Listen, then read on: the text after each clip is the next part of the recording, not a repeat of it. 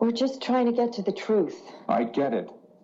But what you need to remember is that there's what people want to hear, there's what people want to believe, there's everything else, then there's the truth. And since when is that okay? I can't even believe you're saying this to me. The truth means responsibility, Arnie. Exactly, which is why everyone dreads it. This is an alternative universe. See, there aren't any textbooks that teach about these principles. It's dangerous if the government gets in the business of propaganda. We need journalistic integrity now more than ever. Warning, you're listening to the Agenda 31 podcast with Corey Ive and Todd McGreevy. The thing, remember, names are for things. That is why the United States respects the sovereignty of the British people and their right of self determination. For good reasons, we don't want the government to be the lead on that. Due to the unique division of political authority in the United States, U.S. citizens are residents in every state and should not attempt to copy the strategies employed by the hosts of the Agenda 31 broadcast without first consulting legal counsel. Do you have a license for this? Uh, motivation. What's uh, what, what, what is my motivation? Because uh, you know I'm I'm not okay with slavery. Just so we're clear. As a U.S. citizen, you you just don't own anything. You're just a, a user, and the government owns everything. And the assumption is everybody's a U.S. citizen. You know, you're going to have to shut up or I'm going to have you arrested. Welcome, everybody. Welcome back, I should say, to the lowest risk, highest reward podcast in the universe, Agenda 31. This is your co host, Todd McGreevy, and I'm being joined by Corey Ibe. Good to be on here with you, Todd. Likewise, likewise. And uh, this is episode 134 of Agenda 31, and it is 11 11 2017, November 11, 2017, and we are uh, recording live to tape here. And we've taken a hiatus back in mid to late May with episode 133 titled Slaving and Terrorizing. That was our outro title uh, when we took our hiatus for the summer. It's uh, turned into a little bit of the fall as well. And we're here to update uh, our listeners on what we've been up to since we decided to take a hiatus. We uh, avowedly said it was time to act instead of talk when we last left you with our last podcast back in May. And uh, I dare say that uh, Corey, especially, has certainly acted on what he said he was going to do. And I've gotten about, oh, 50% done what I was going to do. So I, I, consider that a, a bonus um, and a positive thing. So let's uh, let's let's jump into uh, where we've been since May. Corey, uh, you filed a writ of mandamus into the, at the Supreme Court. I did, yeah. I filed a petition for writ of mandamus in the Supreme Court. Quickly to cut to the chase, it was uh, docketed, which is, in my opinion, a significant step forward. So now we can say we absolutely have the ability to get a case docketed in the Supreme Court, uh, but it was denied without comment. And upon review, which uh, I know the there was a select group, not all the listeners, I think, but a select group of people got the push to the video that I posted Order. a couple of days. Those, those who've contributed to, to the cause. All right. So we had financial supporters get the, the first look on that video. That was the, I entitle, I guess I'll call it the getting kicked in the gut video because, you know, when you take a loss like that, it, it hurts for sure. Um, but it doesn't matter. It, it, the only thing that matters when you get knocked down is how quick you get back up. And I took a couple of days to lick my wounds, reread my uh, my petition from a perspective of having been denied, and I found a, a glaring error in it, which I think I can attribute to something that all of us every once in a while can be susceptible to, and that is confirmation bias. So ultimately, what I petitioned for, the way my petition got into the Supreme Court was through mandamus. That this mandamus is uh, it it means we command, and the only time that's ever used, and it it's very very rarely used, and rarely ex- exercised by the court, is when the appellate jurisdiction of the court is being infringed upon. And the theory that I had to get into court was that the United States Marshals were infringing on the appellate jurisdiction of the Supreme Court because they arbitrarily are blocking me from getting into federal court where I can file a petition. That was uh, a sufficient enough argument that, based on that, we're able to get it docketed. Then, once it's docketed, it goes to conference, and that's where uh, the judges, you know, in theory, they talk about the cases. Most likely, what happens is each of the judges has their group of clerks that read through the cases and then give the judge a recommendation, yay or nay, on to whether or not it should uh, it should be you know given a hearing. So to be as rough, was, go ahead. There was there was a step in between that though that that was fairly uh, fascinating in my view, and that was that the uh, the the parties named in your uh, filing included the head of the Social Security Administration and the head of the California DMV, and those respective parties, I think, were notified by the Supreme Court per and and and you you served them with the same filing you, you gave to the court, I believe. Is that correct? Yeah, the the Supreme Court once it gets docketed, they send a letter out. It's it's fascinating how it works because the rules are very different at the Supreme Court. So they send out a letter that you then must send out to the uh, respondents saying that hey, this case has been docketed, and the respondents were uh, the uh, the commissioner of Social Security and then the director of the DMV. It might I might have the titles backwards there, but there was also a third one uh, the third respondent, which is the federal government itself, and that is the Solicitor General. So I sent that out to the Solicitor General, the Social Security Administration, as well as the DMV. So they all got notified that the case was docketed, and now they need to make a decision as to whether or not they're going to respond. Uh, they decided not to respond, and I think I know why now. And did there did was there lack of response just simply by doing nothing, or did they actually file a waiver of response? Yeah, they have to file a formal waiver of response. And the court has the opportunity to override that waiver and require a response, but in this case, they didn't do that. Um, uh, and you know, it, it's uh, to get into the the flaw of where the argument was. I learned, I think this might be even in jurisdictionary. In fact, we should put a link in that for people if they want jurisdictionary. It's a, it's a great way to bone up on kind of the basics of legal procedure. So, um, anyway, there there's this idea that you try and boil things down to the absolute simplest. Like if you've got a fraction that is uh, 16 30 seconds, you would reduce that down to one half, right? So you want to do the same thing with your argument. Get it as simple as possible. Take everything out so you can get down to the essence of the argument.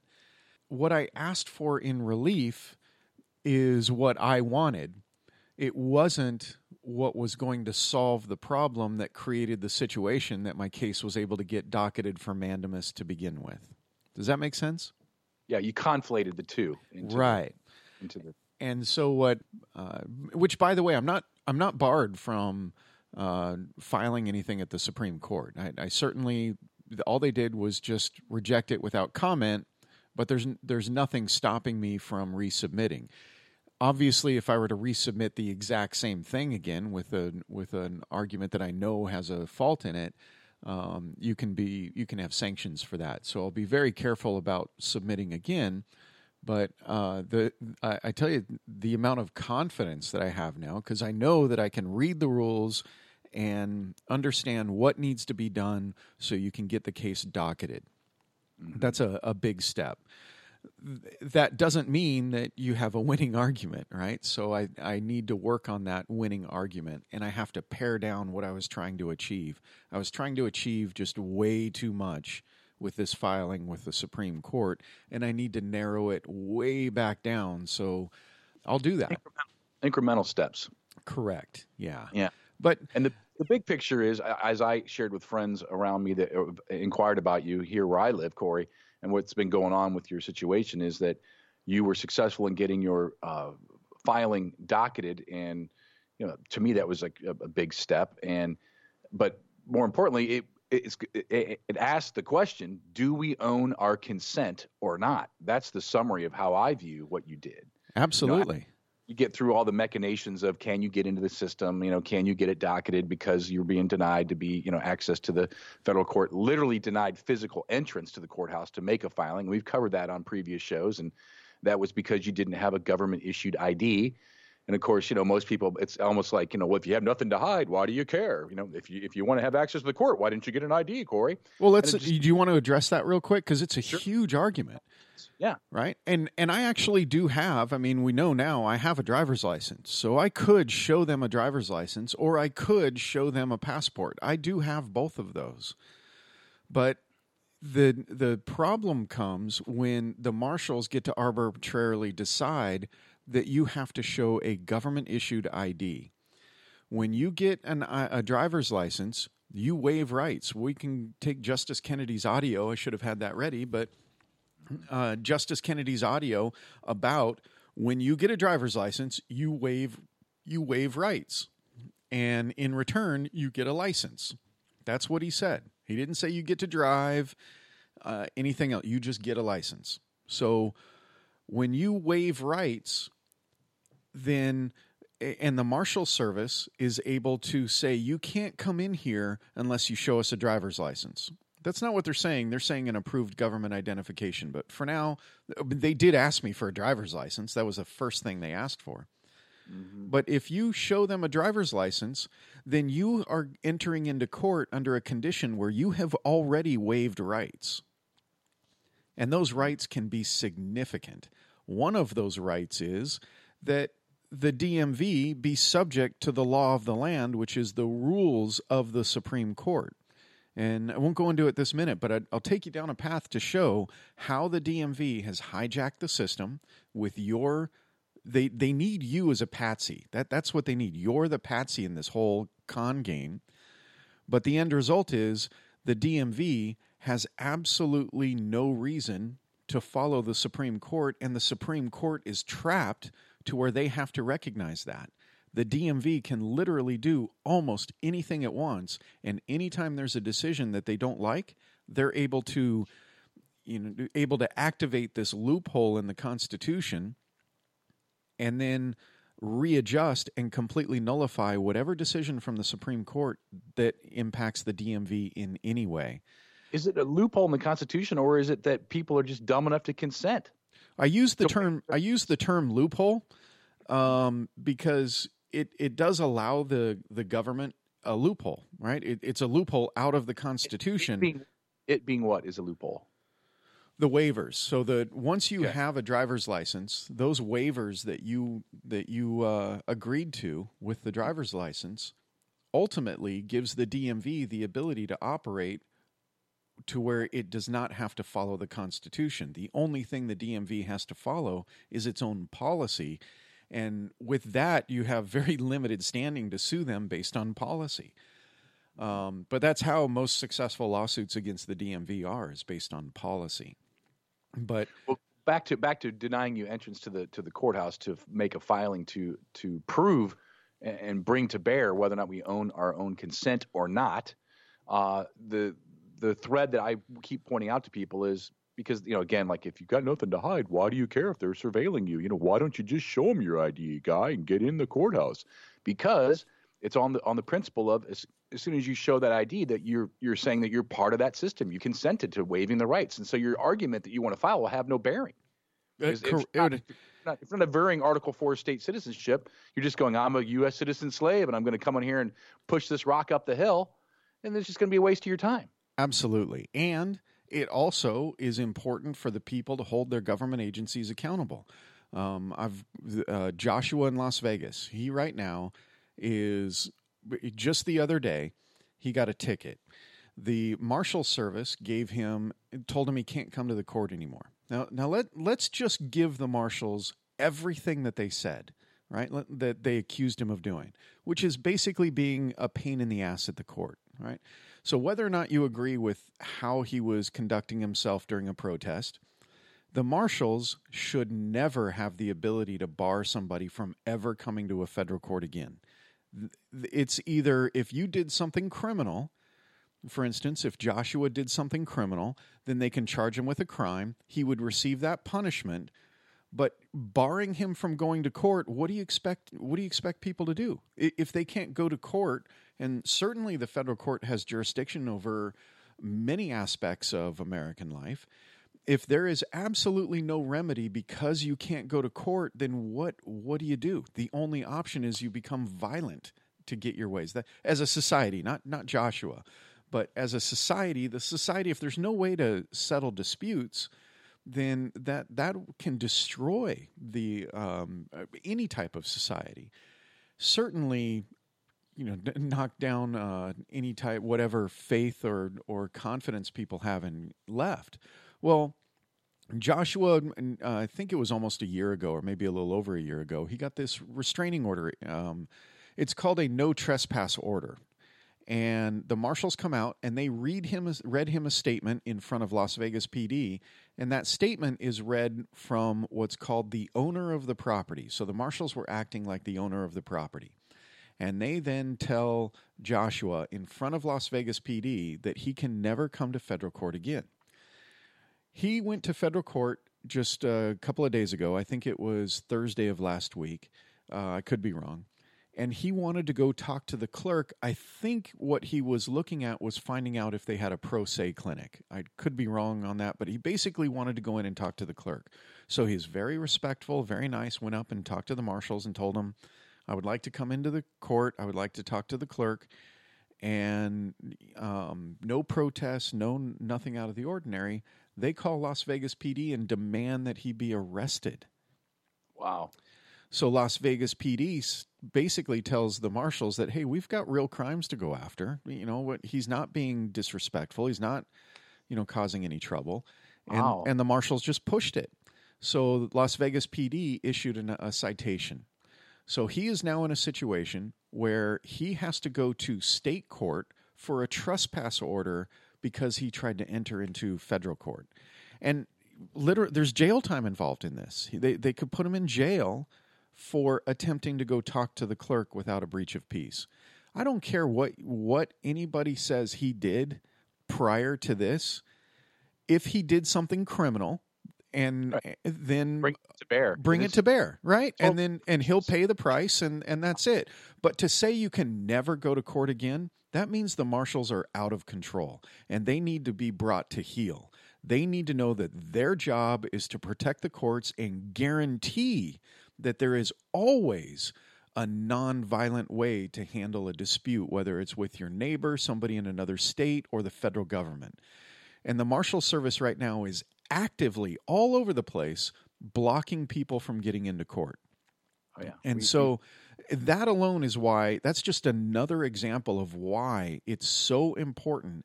The Marshal Service should never have the ability to decide, arbitrarily decide what kind of identification you get.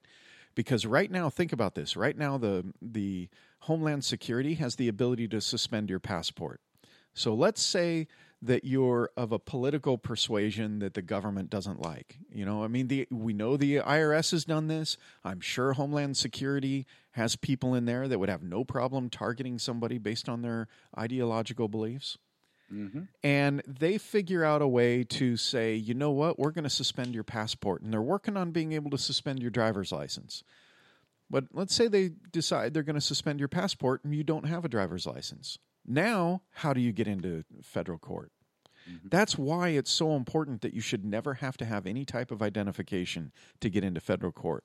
I don't. I personally actually don't have a problem with the um, Marshal Service requiring that you identify yourself. That to me is not a problem. Whether that is you say who you are, that way, if you're there to commit any type of fraud in the courts, that's a check that they can come back and say, oh, well, he said he was Corey I, but then when he got into the courtroom, he used the name, you know, David Copperfield. And uh, and now that would be a fraudulent case. I don't have a problem with that, but for the Marshal Service to be able to say we get to decide not only that you have to show an identification, but we get to decide who issues the identification that we'll accept. Incredibly dangerous. It gives them an incredible amount of power, and all you need is a, you know, uh, uh, just a little tiny push from where they're at right now, and now half the population would not be able to get into court to handle a dispute. and that's I'd put- something that has to be addressed. I'd put a. I agree with you, and I, I'd put a little slight nuance on the the dynamic there. I, you sh- you could say you're David Copperfield at the door. It doesn't matter. What matters is if you you get in there and you make a filing, and you you know submit your um, matter via the system, and it and it gets reviewed, and then it comes time to actually have a hearing. You know, bringing a, a controversy to bear, and in and during that contro- when that controver- controversy is brought to bear, and the parties have to identify themselves, that's when the, the wh- whether or not you're fraudulently representing yourself or not comes to bear. It shouldn't matter at the at the gate. I, I totally agree with you. It should matter when when it comes time for the adversaries to have the matter heard. Right.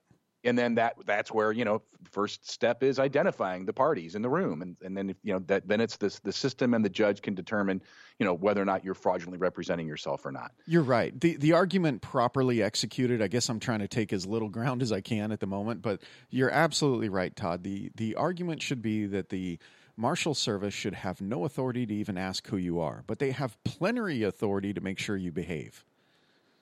Sure, he can't come in there and start you know causing you know havoc and Absolutely. Yeah, they, it's walls or doing something like that. I, we're we're in agreement on that. completely. But but I'll tell you, I think that the uh, the the no trespass order for Joshua, I, I'm guessing at some point during his you know um, exchange with these individuals, uh, he perhaps proffered a government issued ID. I'm guessing.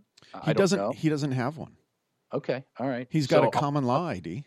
Uh, how'd they issue citation? Well, they keep just like what they did with me. Just because I closed my driver's license account and got rid of my driver's license, and then the DMV destroyed it.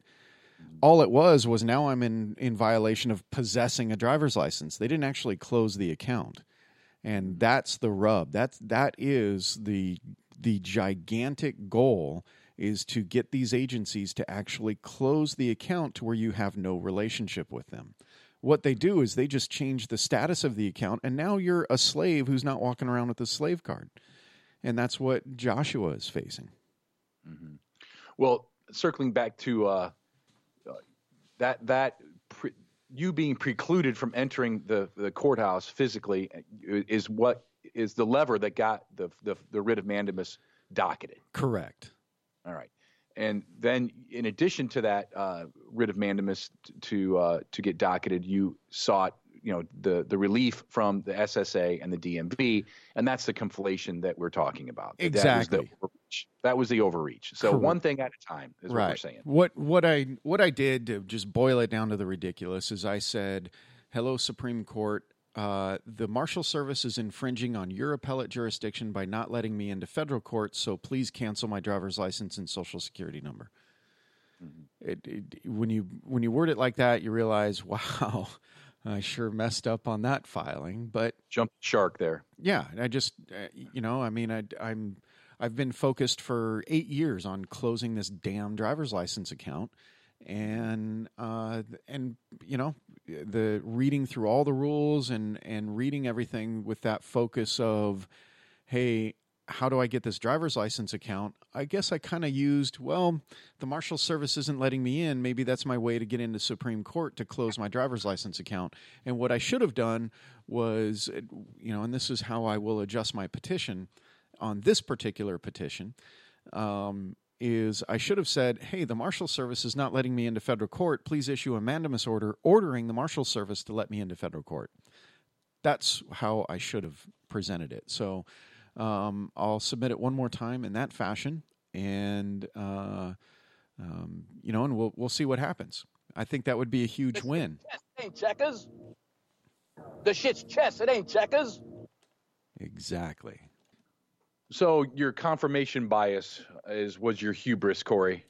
Well, yeah, I think so. I think that's what it is. It uh, Our confirmation bias. I mean, I you know went over the document many, many times with you, and right, yeah, people, you know, trusted friends looked at it together, gave some input, and uh, you know, none of us caught what you know the, the conflation. We didn't, we didn't catch that. So right, but it's pretty it's pretty obvious once you know on the, on once you get the uh, uh, the dismissal notice and you read through it again looking for that error. It uh, it was glaring to me. It's amazing that you know how powerful confirmation bias is. Well, you know, low risk, high reward. That was one of the lower risk, potentially highest reward activities you could take, certainly. And uh, you're not uh, finished yet. You, you, you're, uh, as you said, you know, it's how, how quickly do you get back up is the is the measure. Based on what you've shared with me, it looks like you're getting right back up and and going at it again. So absolutely. I mean, uh, the the idea that hey, man, I I got, I got a case docketed in the Supreme Court. That means I've got a piece of experience that you know vast, the vast majority of attorneys in this country don't have. That's kind of cool, and uh, you know, it, it's just all about getting better and better. At some point, the skills are going to be good enough that they have to take notice. Oh yeah, Oh yeah. Speaking of attorneys, there was an article in the Chicago Tribune recently that a, a, a friend sent me, an attorney friend of mine, and it was about Judge Posner, P O S N E R, and he uh, on Labor Day weekend, unceremoniously and surprising many people at age 78, resigned from the from the uh, court that he had served so long, and he is uh, amongst those that are legal beagles and scholars and attorneys know his reputation well as a voluminous jurist. Have you heard of him before? I I, I have heard of him, uh, mm-hmm. but I can't say anything more than I've heard the name Judge Richard uh, Posner. Posner. I, I, I, think is it Posner or Posner? I, have heard it pronounced Posner. Posner. Okay. Um, I mean that's that's the way it looks to me. The as I recall, and of course, reading this, it's obvious, but he is very. Um, uh, well, no, go ahead. It, that's well, not well, right. I'm thinking of a different judge. The Tribune says lawyers. Who needs them? And the headline reads: Former U.S. Appeals Court Judge Richard Posner, get rid of lawyers. Is is the title? The headline and uh, not big companies defending themselves against small time plaintiffs who can't afford a lawyer of their own, reads the article. At least that's the opinion of recently retired U.S. Court of Appeals Judge Richard Posner, who seems to be taking as much delight in tweaking the egos of attorneys and his former colleagues from off the bench as he did when he was on it.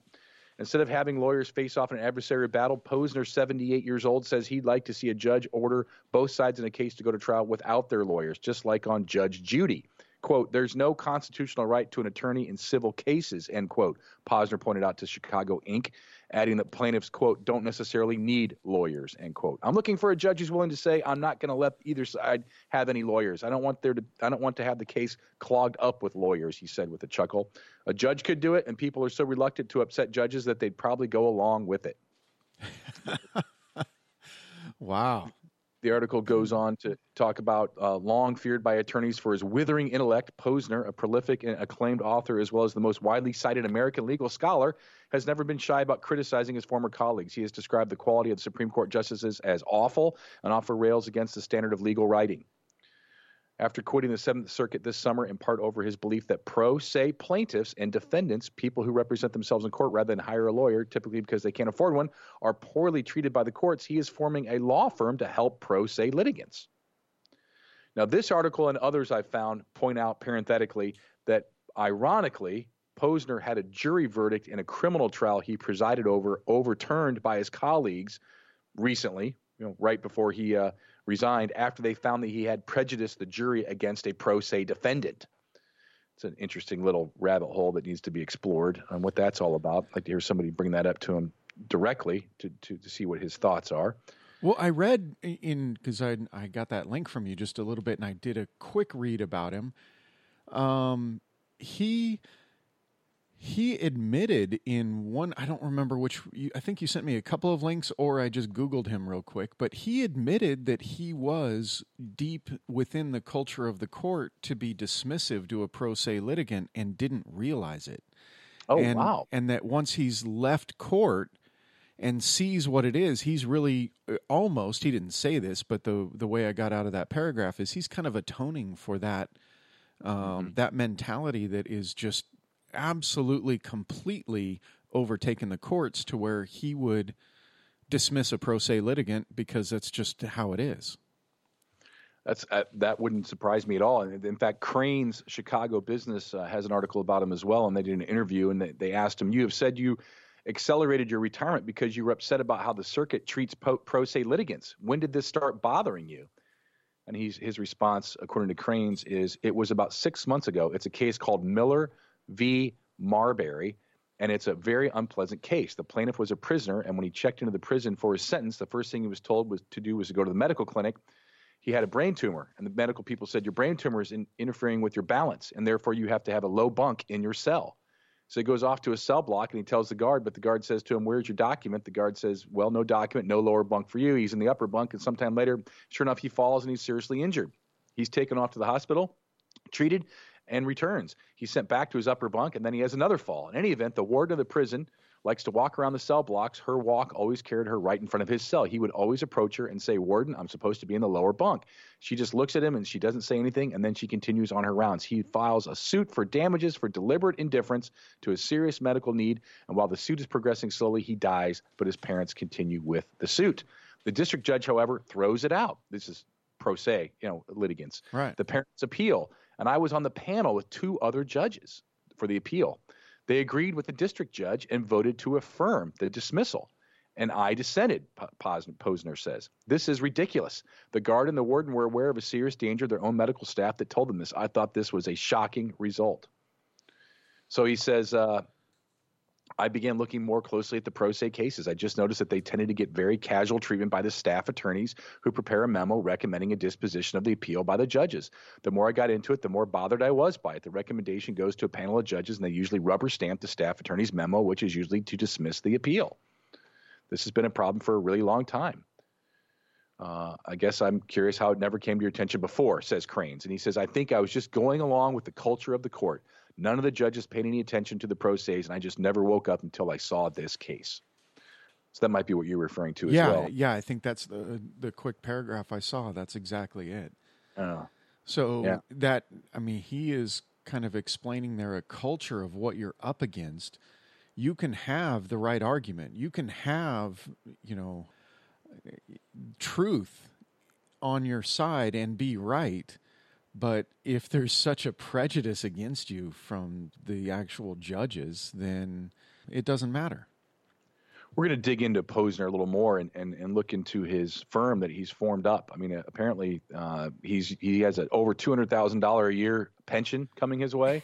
Yeah, and apparently he's going to dedicate some of this to uh, you know funding this this uh, uh, organization, and he, and he says he's gotten about sixty different you know solicitations of, of people that are doing pro se work and you know wanting to you know be part of his team and so forth. So anyway, I think it's pretty interesting. We you know he, if there's any you know I think we should think about getting your case in front of him and his team maybe that might be of uh, of interest. Absolutely, So yeah. I can tell you, every attorney that I've ever talked to around here and brought up Article Four state citizenship with, they just glaze. They want nothing to do with it. Oh, of course, N- zero. But now I've got uh, uh, there's kind of a new question uh, for that. So, let- and that that goes into what we'll talk about when it, later. But um, uh, the the hijacking of the system. If you expose the hijacking of the system and ask them if that's what they're for, it forces them to engage. Right now, they just dismiss everything. So I've got a great way that that uh, at least it's had some visible effect on people when I've posed the question a certain way. Excellent. Well, uh, you know, people may wonder that are new to this to this topic. You know, why are you guys so worried about averring Article Four state citizenship, and why are you, you know, why don't you just get a piece of plastic and have a driver's license and go? I mean, what's your problem? Why are you, you know, what you don't want to pay taxes? Is that what your problem is? You know, what you know, we all pay our taxes. Why don't you know? Aren't you on? You know, aren't you an American? What's your problem? and we've covered it ad nauseum on this show. And yeah, taxes are part of it. And why don't you want to pay them? Because they're used for ill means. They're used to cause mayhem, havoc, damage, destruction, evil across the planet. Um, and, and and that we could go, you know, there's all kinds of other podcasts dedicated to that. You know, what's going on with uh, with regards to uh, how our how the U.S. government uh, conducts themselves, including if you listen to uh, John uh, uh, Whitehead for the Rutherford, Rutherford Institute. If you check him out, if you check out uh, Scott Horton in the Scott Horton Show, he has superb interviews and he details. And, and you know, there's you know there's an epidemic of cholera going on in Yemen that we helped cause by our support of the uh, the Saudis' uh, war in Yemen that people don't even know about. They don't even talk. Seven hundred thousand people have cholera, cholera and children are dying over there. Um, th- that's why this this government is has run amok, uh, and and many of us would propose to you that uh, it has a lot to do with um, what we've talked about on this show that the uh, California state government codified, uh, warning people about a communist uh, takeover of America. Absolutely. And I, and I, say I tread these waters lightly because of all of the hype around the so-called communist collusion with pick your pick your you know bird wing of the bird of prey, the Republican Trump or or the you know the the Democrat Hillary. All right, you know, the, supposedly they've both colluded with the Russians, and there's this battle about this, and you know, it, the the topic is never. It, it's the, the the be very afraid of Russians is so ingrained in our culture that there's no there's it's there's there's no there's no need other than shorthand of just bringing the word Russian up, and you should be afraid. Right. Meanwhile, yeah. Uh, well, the uh, uh, just a quick, just historical thing. George Washington, when parties started to form, the political parties were starting to form. He recommended to the people that they not join a political party. So I do everything. I, I personally, my personal belief and value system, I would say definitely aligns more conservative than um, than not. So, right. So, from that perspective, I pull back and I don't want to be associated with either political party. And what that does is it allows you to see a larger playing field. And when you take into consideration what the Russians, uh, that Russian KGB agent that we had talked about a while ago, what he said that they were going to do, they're accomplishing perfectly. And that is just to create division and confusion. That's all they're trying to do they're it, the collusion is just like so the the Democrats can say, look what the Republicans were doing. The Republicans are saying, look what the Democrats were doing.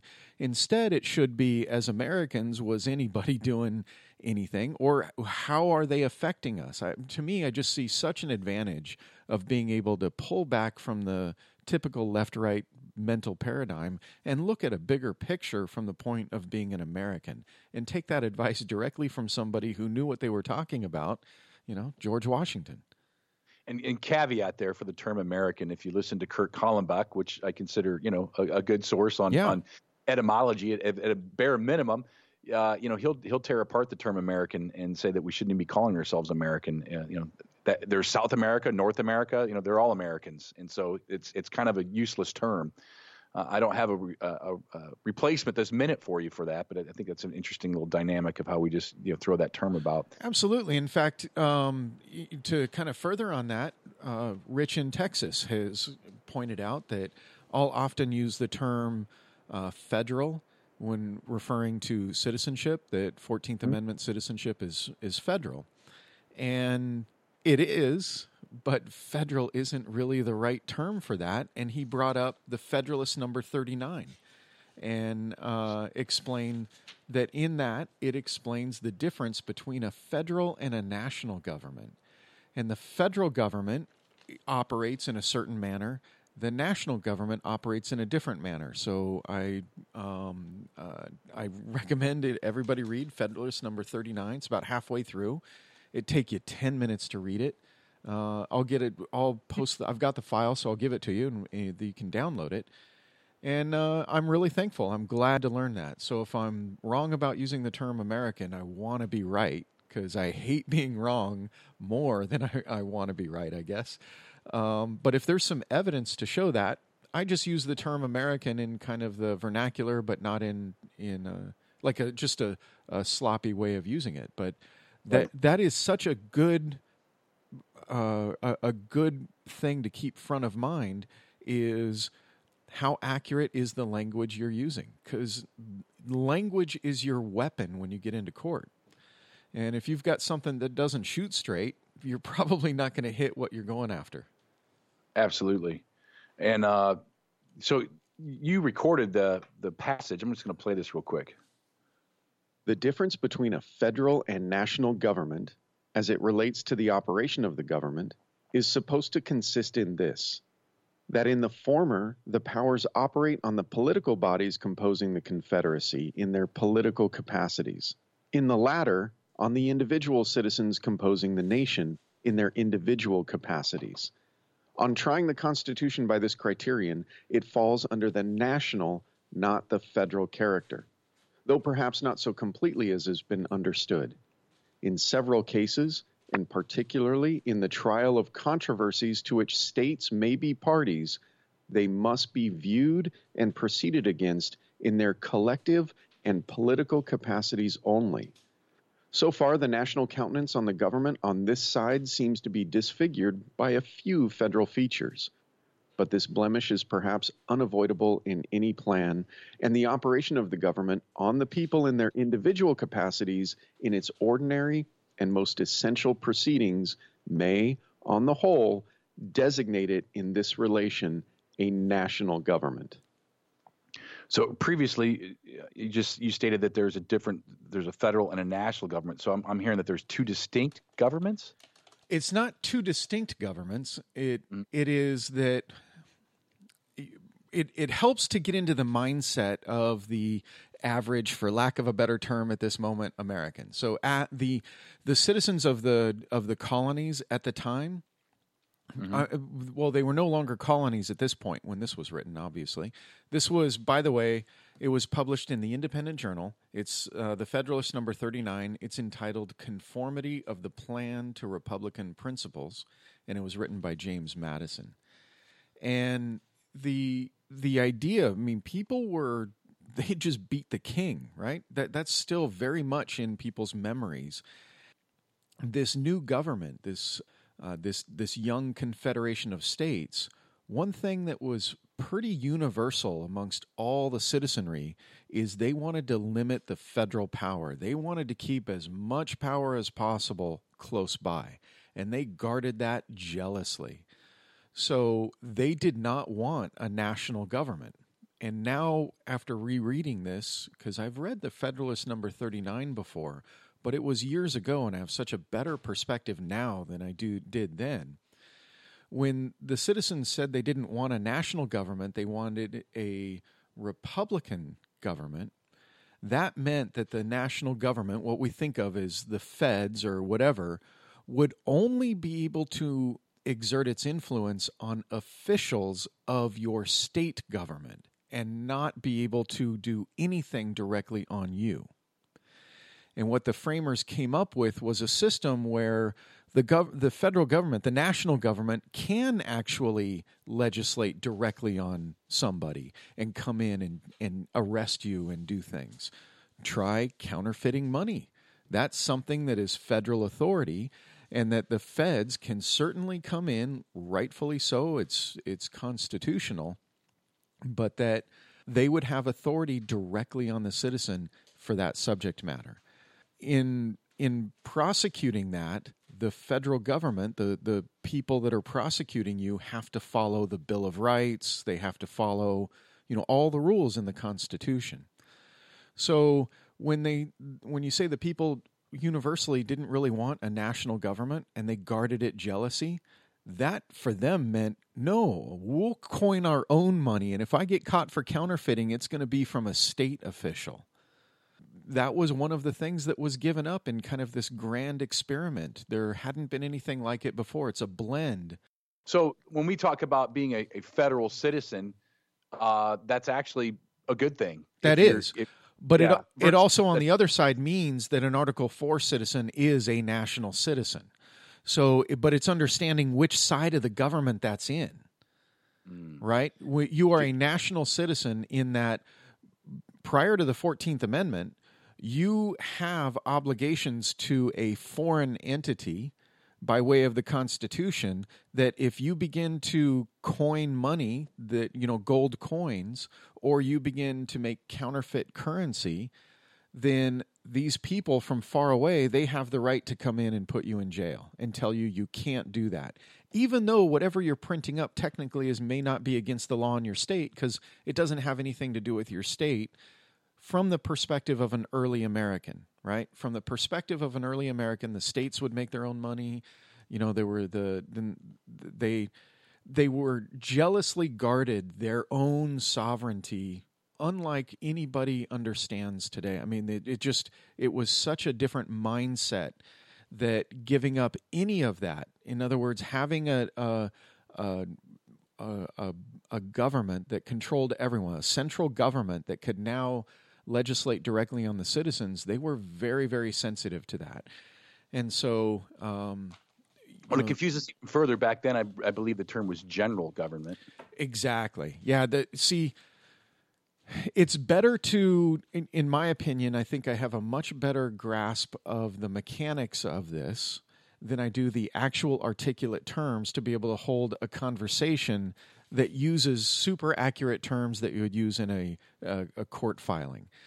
Um, I think maybe if I were to simplify it, the federal government, you know, the national government, there's two different sides to it. There's one side that is the several states all joined together, plus the federal authority, plus all of the territories and possessions. That would be the national government. That encompasses everything. But then there's also a federal government, and that federal government has authority to lead, to direct states, like control states. It's a it's articulated in the Constitution that the federal government can regulate exchange between the states, right? The the Commerce guarantees Clause. A form of government in the states as it, well. It guarantees a republican form of government in the states. The federal government does that. But the federal government in the Constitution did not have citizens of its own. The national government had citizens of its own. Those were the people of the several states. The federal government did not have any citizens of its own, it only had employees. What the 14th Amendment did was now created a place, it was the only place left with any authority at the you know at the federal level to be able to address the problem of people who, even though they were free by way of the 13th Amendment, they were stateless and they were subject to horrible conditions because they were stateless.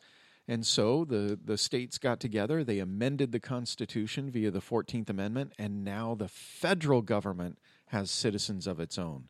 And that's what I refer to as the federal 14th Amendment citizenship and that federal authority that's so important to understand it it flows in every state. It's inseparable from the state. It is right at your door all the time because whether or not the 14th amendment had passed if you're counterfeiting money in your house it's that authority that's going to come through your front door and arrest you. They don't have to go to your state first to get permission to come in your front door. If they have a search warrant from a federal judge, then they can come right in your front door and arrest you and prosecute you for counterfeiting money. That's what I mean by that federal authority operates in all of the several states. But it didn't have citizens of its own prior to the 14th Amendment. That authority only had employees and government officials with the passage of the 14th Amendment, now that same authority, it, it, it didn't grow. They, they aren't allowed to come in, beat down your door, and force you to be one of their citizens. You can remain a citizen of California as Van Valkenburg uh, v. Brown, which is a case that has never been overturned. It's still good law uh, pointed out in California that that you don't need 14th Amendment citizenship, and it was really for a class of people who, because of the fallout and the the Civil War and slavery, that no matter what everybody did, they could not get this this situation to where these people would be protected by having a state, and so them having a state, and now the federal government has states within it that are named in such a way to absolutely cause confusion, it is incredibly difficult to discern the difference unless you look at the nature of it. Right? So if I try and describe to you a you know the most awesome Porsche, your favorite convertible bright red Porsche and tell you what it is and then have a old Ford Pinto but then I'm limited to say that it's got wheels, an internal combustion engine, and uh, it's got a steering wheel. You you can't tell the difference if you're just looking at the description of those two. You have to actually know what the difference is and and and see. And Texas v. White really gives an indication of that. That as they boil down that there are many different kinds of states, but there's only one state that is guaranteed a Republican form of government pursuant to Article 4 of the Constitution. And one of the qualities of those states is that it is it, it, it has become part of a perpetual union by act of Congress. So there's there's some very important things to look at to help really identify the difference in in the the state that you're you're dealing with, whether it derives its authority to exist from the Fourteenth Amendment, which does not have a, a guarantee to a Republican form of government by Article Four, because if the people wanted to, you could repeal the Fourteenth Amendment. Mm-hmm. Or is it a state that is guaranteed uh, membership in a perpetual union pursuant to Article 4? And it's real simple. To me, it's absolutely clear that the rules for citizenship under a state that is guaranteed a Republican form of government pursuant to Article 4, the rules for that citizen in dealing with the government are way better than the rules that have developed under citizenship in the federal government, which the framers said, look, there shouldn't be any people that are citizens here. This this very dangerous animal, this federal authority that has incredible amounts of power, should not have its own citizens to be able to feed on. That's how the framers designed it, and that that that that taxing authority would really ma- remain on the national side as far as direct taxation on the citizens and that if the federal government, if it ever got to the point where the federal government had to tax people directly, there was a provision for it in the Constitution. So, well, um, we're in, we we are in the era of the experimental jurisprudence uh, that that you know, allows for all of these uh, travesties to happen, where there's you know roadside searches with no search warrant, cavity searches, uh, no knock warrants, a police state. Uh, your tax dollars only serving to uh, grow the welfare and, and cor- the corporate and social welfare state, not actually uh, for the, what it was intended to. The taxes are intended to be used for. Um, you know, that's that's part of what what the averring Article Four state citizenship is all about. You are listening to Agenda 31. This is your co-host Todd McGreevy and Corey Ibe. This is episode number 134. It's November 11th, 2017. We've been uh, taking a hiatus for about almost over five months, and we're back on the podcasting trail, at least to give everybody an update where Corey uh, has been with his uh, Supreme Court case. And uh, we, uh, we're trying to you know, get caught up, if you will. And one of the things, Corey, that I, I, recently came across that you know I was riffing on that whole communism thing because it's the latest in the in the media, the the memes and the the the propaganda that's being you know shoved down our throat. How we should be very afraid of some type of collusion with the Russians. Uh, you know, never mind that we have an entire uh, you know. Uh, and I don't even know I should call it federal or national, national government agency um, uh, about uh, impacting, uh, spreading democracy across the world. We, we've been interfering in elections forever. Yeah, forever. and and to just clarify, I think what you're referring to is a federal agency. Okay, and and I, I've played the clip before. I, I, wasn't that prepared for it, but there's a clip on NPR where they talk about literally how many. There was a, a, an evaluation of how many elections the U.S. government uh, has impacted and or attempted to impact by influencing the election. It was something like 85 or something like that, and the Russians had attempted to impact like 20 or something. And there was a cover of the 1987 Time magazine with. Uh, uh, uh, Boris Yeltsin holding a Russian flag and an American flag in a hand, a cartoon, and it was a you know four thousand word piece all about how people with close ties to the Clinton administration literally moved over to Russia and set up an office to help him get elected. This all just gets swept under the rug, so we should be very afraid of the Russians when we're, we're it's just all folly. So meanwhile, I'm just flipping through C-SPAN the other day, and up comes this promo for a university, uh, Broad, B R A U D University, Professor Walter Mead, and what he's going to talk about. Just listen to this. Foreign Affairs and Humanities professor Walter Russell Mead discusses nationalism and U.S. foreign policy, focusing on what he calls Jacksonian populist nationalists. He explains how populist presidents Roosevelt, Truman, and Reagan gained their political support. Here's a preview the Marshall Plan, probably the most brilliant American foreign policy stroke since the Louisiana Purchase, um, comes about not by convincing the American people of the glories of foreign aid, of Hamiltonian and Wilsonian wisdom, but by scaring the hell out of people about the very real threat of a communist takeover. I'm afraid today, by the way, we have a lot of intellectuals and foreign policy activists who would let the Marshall Plan go before they would indulge in that, in those kinds of scare tactics. But the truth is, if you want to do something big in American politics, in American foreign policy, you cannot do it without Jacksonians. And Jacksonians will only act for Jacksonian reasons. If your idea is, I'll persuade them all not to be Jacksonian anymore, but I'm going to turn them into Wilsonians or turn them into Hamiltonians, by the time, if Truman had tried that, by the time he realized it was never going to work, you know, Stalin would have been in Paris. So, if you're serious about American foreign policy, you have to be serious about understanding Jacksonians and working with Jacksonians, and that means working within a framework that they understand, recognize, and can support. I've yet to fully digest what all that means. I, I just thought it was, you know, guy was bringing stu- stuff to a real point there, and scaring the hell out of people about the very real threat of communism is what you know carried the day for the Marshall Plan. And he's concerned that if somebody wanted to do a big, bold foreign policy now, that they might not raise that fearful flag. Is what I heard him say. Yeah, I think you're right. Yeah. It's like really so. So lead with fear and that that's a brilliant stroke, he says. Right. And it, so it warrants, you know, what what is what is com- you know, threat of communism? And and okay, let's let's rewind. And what's the what's the uh, definition of communism?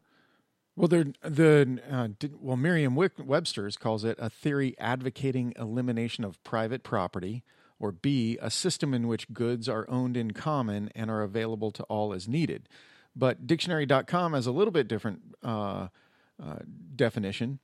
Call, both of these are defined as nouns.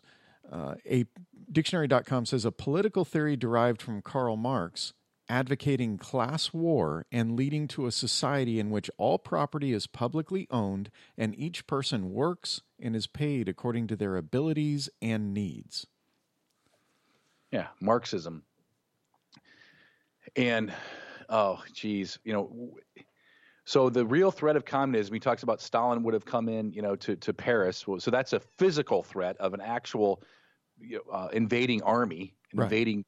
Uh, you know, uh, country, uh, versus I think what's happened uh, per this uh, former KGB agent speaking to G. Edward Griffin is that we have a they didn't they didn't need an army with physical guns to to implement communism here in America. They just needed to have propaganda and I'm going to play some of this guy's clip. Let's see. This I'm just randomly jumping into this this this video here that we played back in episode uh, 65. Hold on a second here. Let's see if this.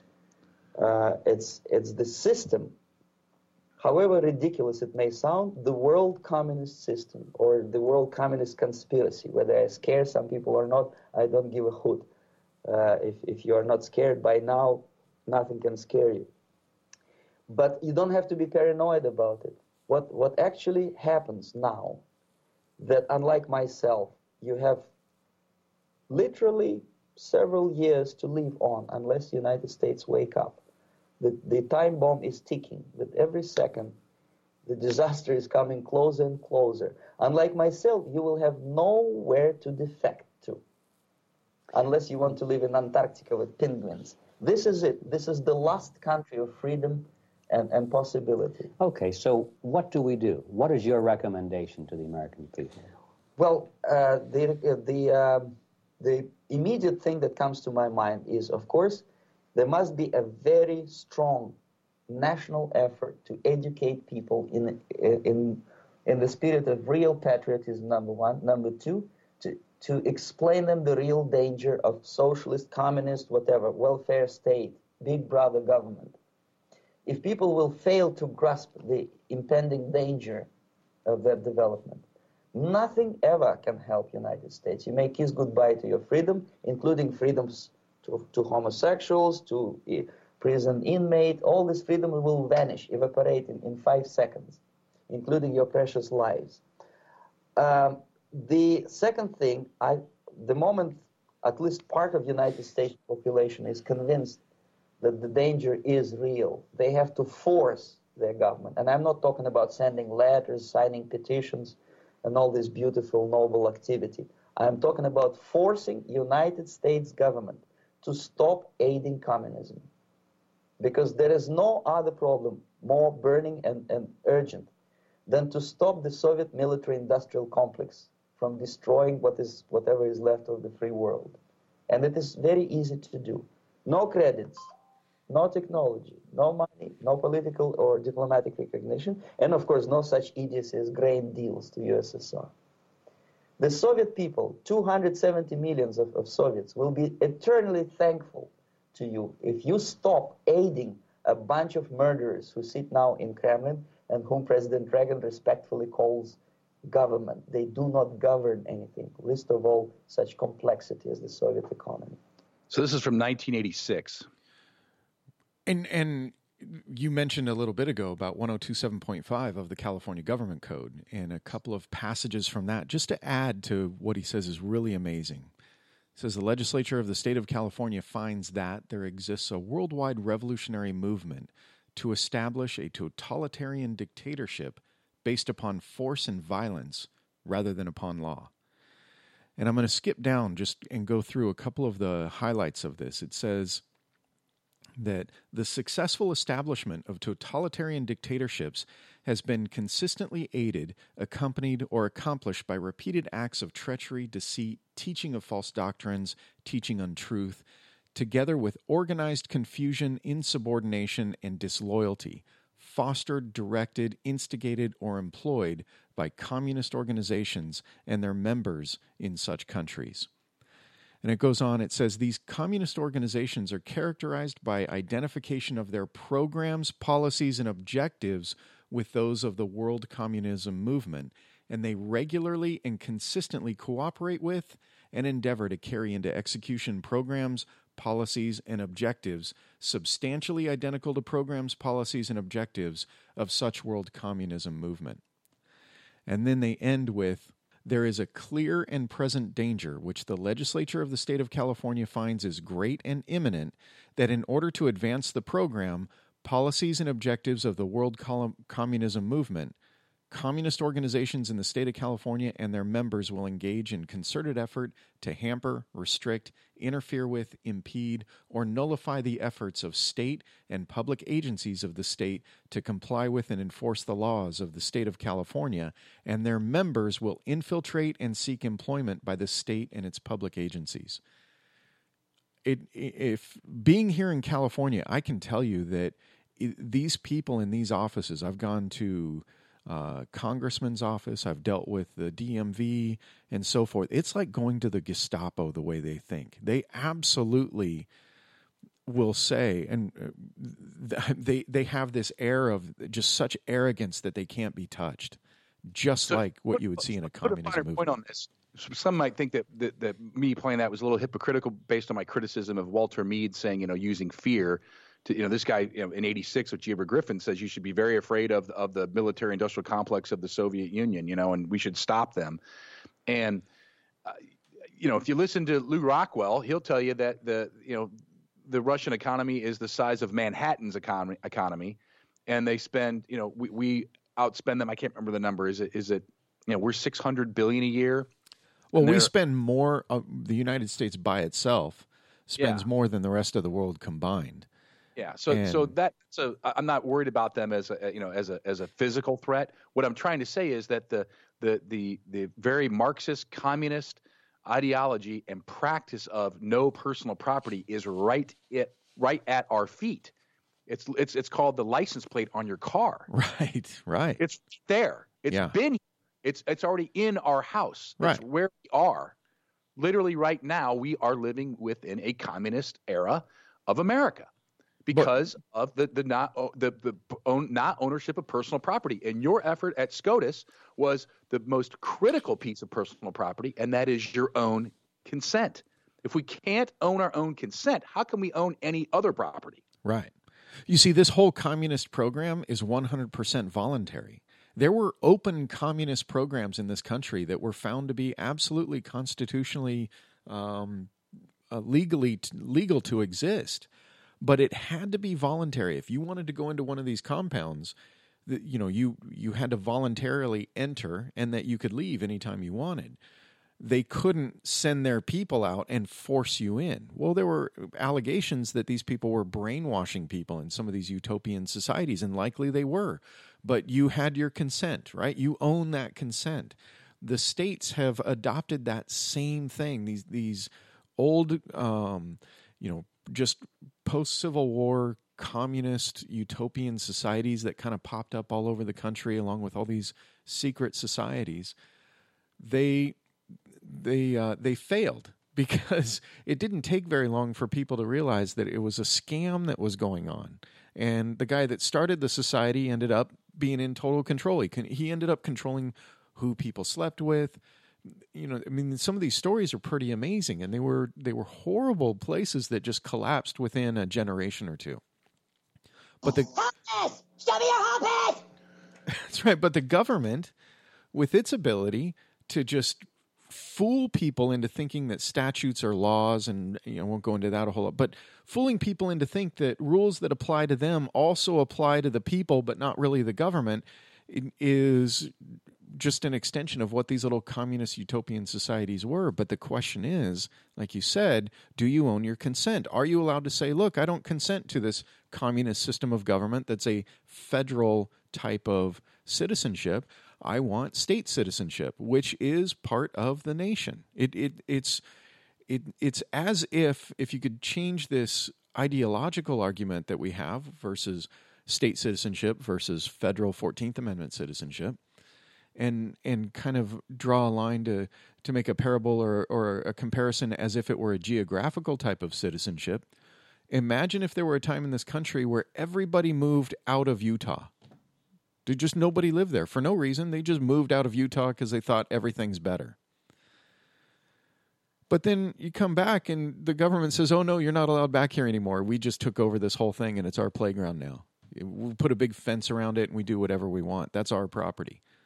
That that wouldn't be right. They they would lose, right? Because the the state, the, the land, you're guaranteed to be able to go to Utah. If you were born in Utah, you don't give up your citizenship because you move somewhere else.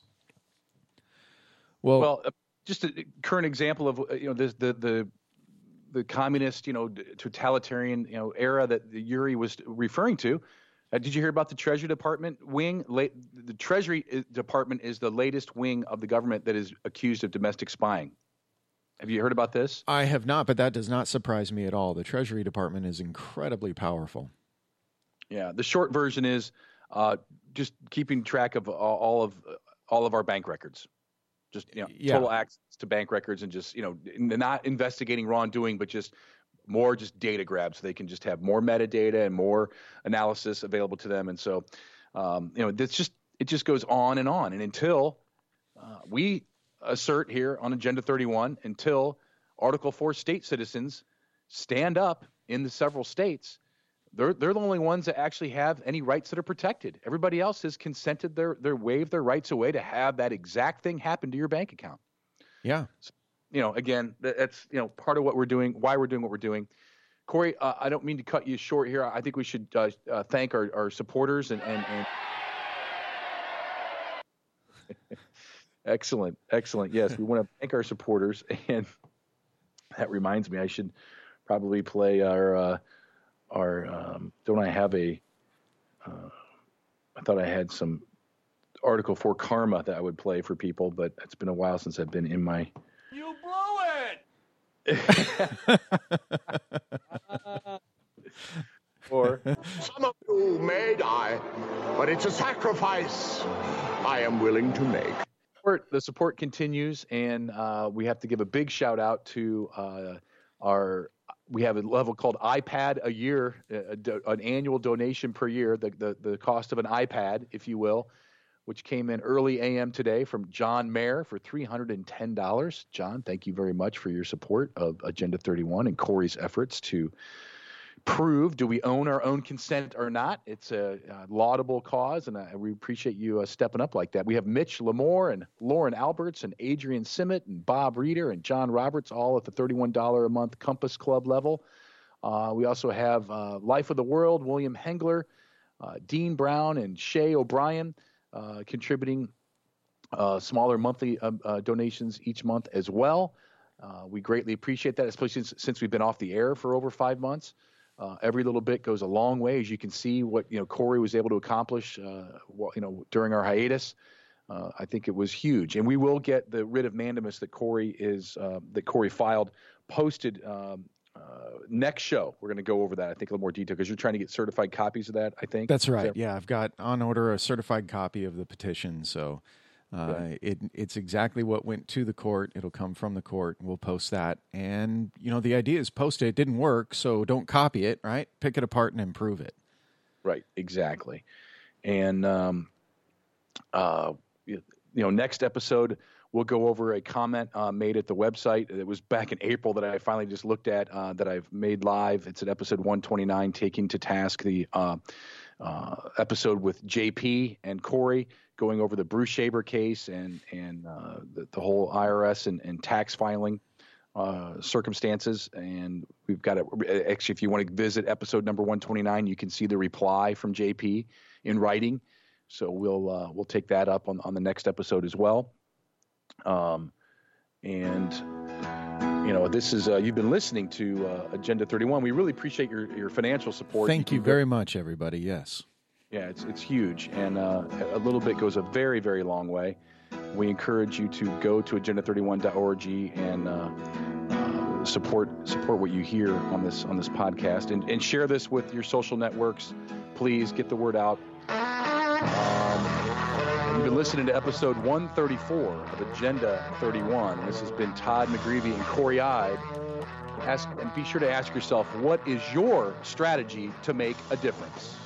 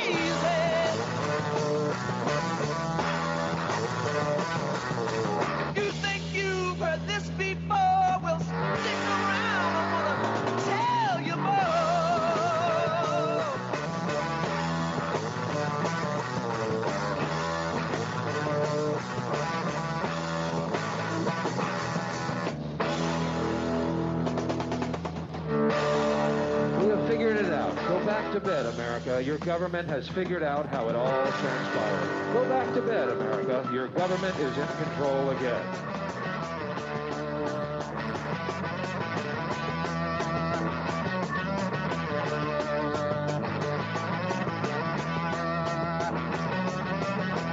Anti-authoritarian, anti-establishment politics is endemic.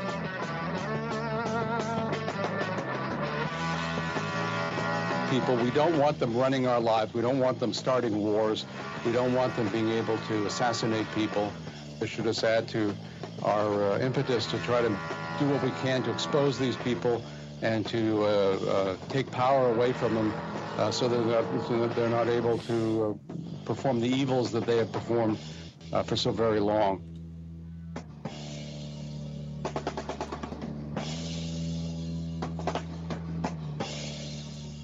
Well, yeah, we're not really a free country. I mean, come on.